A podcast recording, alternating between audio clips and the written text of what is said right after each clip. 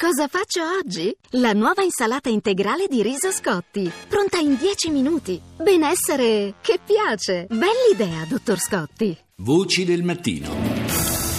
Iniziamo allora con i nostri argomenti e parliamo subito di femminicidi perché a pochi giorni di distanza dalla tragedia di Sara di Pietro Antonio, ricordiamo che ieri ci sono stati anche i funerali di questa ragazza di 22 anni, la cronaca riporta altri casi di femminicidio. Sono storie fotocopia che ripetono quasi in modo agghiacciante l'incapacità di accettare un rifiuto in amore da parte di alcuni uomini.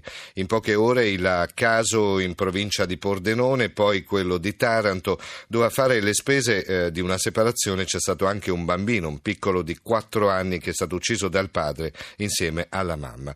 Ed è un'escalation che non si ferma nonostante le leggi, gli appelli degli esperti, le prese di posizione delle istituzioni. Sentiamo cosa ha detto anche la Presidente della Camera, Laura Boldrini. La violenza sulle donne è un problema degli uomini, in quanto gli uomini non sanno uh, vivere eh, in alcuni casi condizioni paritarie con le proprie compagne e le proprie mogli. Manca la voce degli uomini che come noi sono inorriditi da quello che sta accadendo in questi giorni. Insomma, non bastano più le campagne come deterrente, possiamo andare a ricercare le cause che sono, che sono, composite e non sono solo individuali ma anche sociali. Io do il buongiorno ad Antonella Doriano, che è una psicologa, una psicoterapeuta, ma è anche consulente tecnico del Tribunale di Roma. Buongiorno, dottoressa Doriano. Buongiorno, buongiorno a voi. Come si sì. fa a prevenire casi di femminicidio così gravi? Fino a che punto la famiglia è il luogo privilegiato per educare fin dalla primissima infanzia alla differenza di genere e al rispetto soprattutto? Credo che la prevenzione sia un aspetto fondamentale eh, per la crescita di, di, persone efficaci con un profondo senso di rispetto per l'alterità, per l'altro e anche con un profondo senso di empowerment, nel senso proprio di responsabilizzazione. E quindi è importante proprio che le famiglie assumano e interiorizzino alcuni valori che vanno in qualche modo trasmessi ai propri figli, non con semplici parole, perché la testimonianza più grande è l'esempio concreto che il genitore come persona eh, in qualche modo incarna. Quindi intanto nel rispetto che si respira dentro casa, scegliere il dialogo piuttosto che eh, manifestazioni comportamentali di grande aggressività. Non è semplice, eh, perché certo, molte volte certo. le famiglie non hanno nemmeno come dire, un sostrato sociale una buona rete sociale alla quale affidarsi. Però dottoressa volte... forse c'è anche da valutare un'altra cosa. Se ci guardiamo intorno, quando ci sono i fatti di femminicidi che noi come giornalisti raccontiamo e tutte le volte siamo inorriditi davanti ai dettagli e ai particolari, ci, si ha la chiara, la netta sensazione che la vita altrui è come fosse cosa propria, quindi eh, veramente l'assoluto possesso.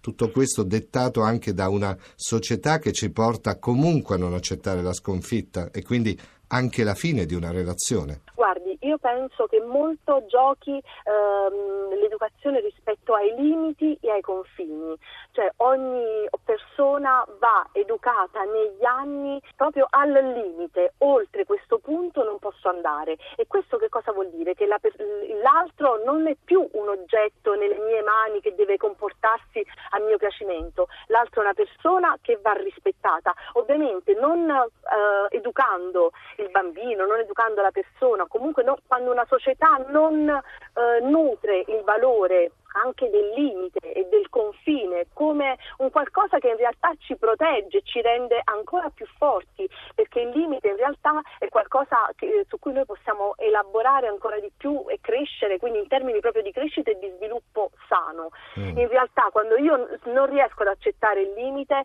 io sono nella frustrazione e nell'incapacità di tollerare quella frustrazione e allora l'altro smette di essere persona, l'altro diventa un oggetto di mia soddisfazione e questo sì. è molto pericoloso ed è assolutamente legato al discorso dell'autostima, alla fatica di accettare la sconfitta, però la sconfitta in realtà porta una buona notizia, per quanto sia una fonte di frustrazione, una cosa difficile da accettare e da elaborare, la sconfitta di per sé ci dà la possibilità di imparare dalla nostra esperienza e di ripartire per fare meglio.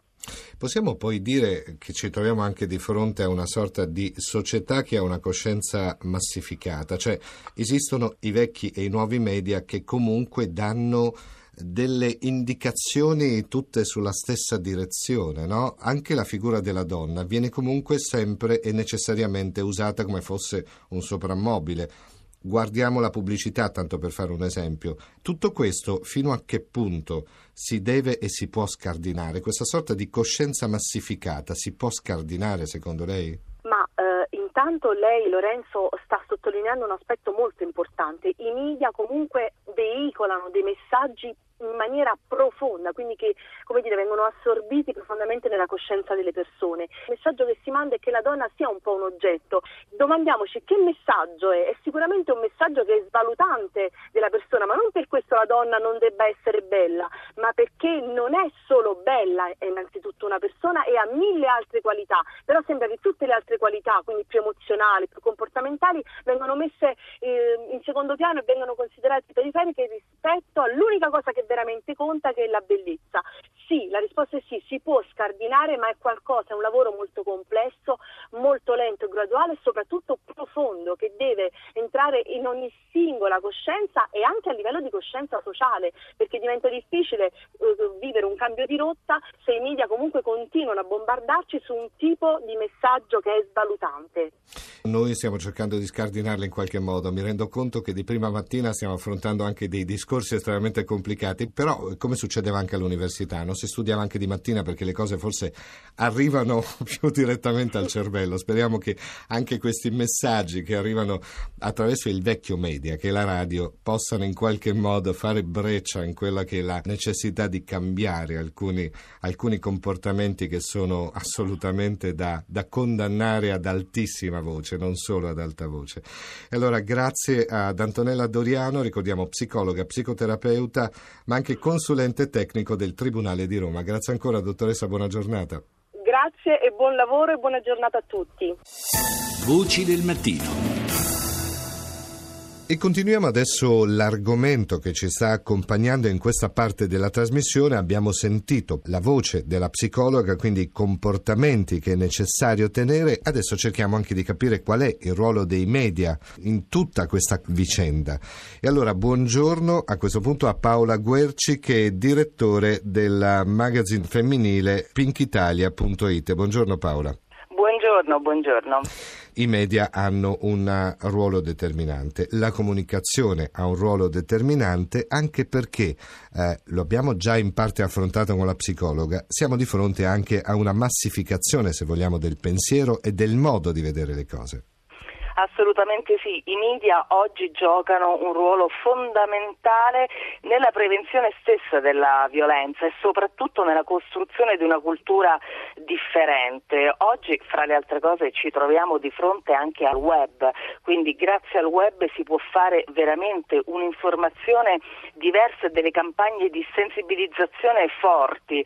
Per che cosa? Per eh, fare in modo che eh, le donne sappiano cosa fare, sappiano quando si trovano in una relazione disfunzionale, però i media hanno anche una, diciamo, una, loro, una loro importanza nel presentare questo tipo di problema. Noi dall'inizio dell'anno abbiamo avuto 56 femminicidi. Eh sì, in meno di sei mesi. Quindi voglio dire, se da una parte la sensibilizzazione e l'informazione sono aumentati portando a galla il problema, dall'altra però è aumentato, e qui sta il problema dei mass media, anche la banalizzazione la spettacolarità polarizzazione che poco ha a che vedere con la violenza sulle donne, quindi è importante che anche i media si rapportino diversamente rispetto a un problema relativo non solo alla violenza sulle donne ma ai femminicidi veri e propri. La comunicazione e oggi i media e i nuovi media che sono molto utilizzati sì. dai giovanissimi. Però come quindi... si fa a controllare i nuovi media? Perché quello è il problema.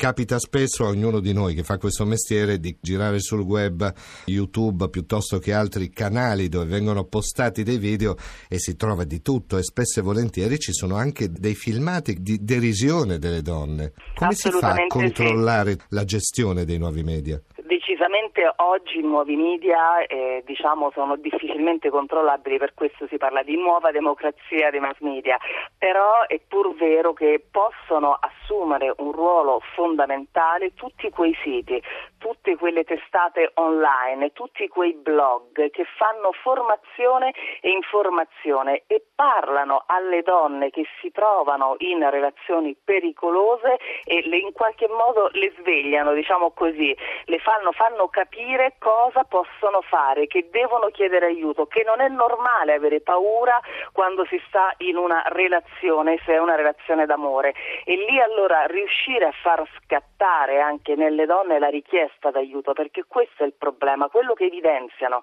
le ultime storie di femminicidi è che c'erano dei pregressi, quasi mai a un raptus, ci sono delle avvisaglie, però probabilmente le donne sottostimano queste, questi avvisi che hanno avuto, pensano che comunque non accadrà mai e poi ci ritroviamo al 56esimo caso di femminicidio. Senti Paola, Quindi... Paola Guerci, ma non ci troviamo anche di fronte a volte a delle forme di indulgenza, di fronte a quelli che sono i casi compiuti dagli under 30? Ci sono a volte delle forme quasi di giustificazione perché è troppo giovane, perché non ha capito bene bisognerebbe forse anche finirla di fare queste forme di indulgenza, perché insomma è un reato gravissimo e andrebbe detto con più forza possibile. Assolutamente sì, sono su questo sono d'accordo e anzi proprio eh, i mezzi di comunicazione hanno diciamo, un ruolo fondamentale perché spesso parlano di eh, questi femminicidi come un raptus o delitto passionale facendo leva su stereotipi culturali che di fatto minimizzano la gravità del reato, insistendo su profili psicologici sì. che eh, di fatto poi vanno anche a giustificare no, questo tipo di atto. Sì, Assolutamente Assolutamente sì. Insomma, c'è la necessità di fare un grande lavoro, c'è la necessità probabilmente di mettere insieme più forze, più voci, più realtà che convoglino poi verso un unico fine, quella che la parità dei generi, perché come diceva anche in apertura Laura Boldrini, della Presidente della Camera, c'è probabilmente a livello sociale ancora una fortissima eh, ritrosia, una fortissima non consapevolezza non, o non accettazione del ruolo paritario tra uomo e donna punto è questo, è che eh, se si vuole in qualche modo andare e fare, costruire un percorso di soluzione al problema della violenza contro le donne e ai femminicidi, va, va attivata la costruzione di una cultura differente e quindi mh, mm, non bisogna solo concentrarsi poi su cosa si deve o non si deve fare, bisogna fare mh, mm, proposte positive su due focus propulsori secondo me, l'informazione e l'istruzione. E allora io ringrazio a questo punto Paola Guerci, ricordiamo direttore del magazine online pinkitalia.it. Grazie per essere stata con noi Paola, buona giornata e buon lavoro. Grazie a voi.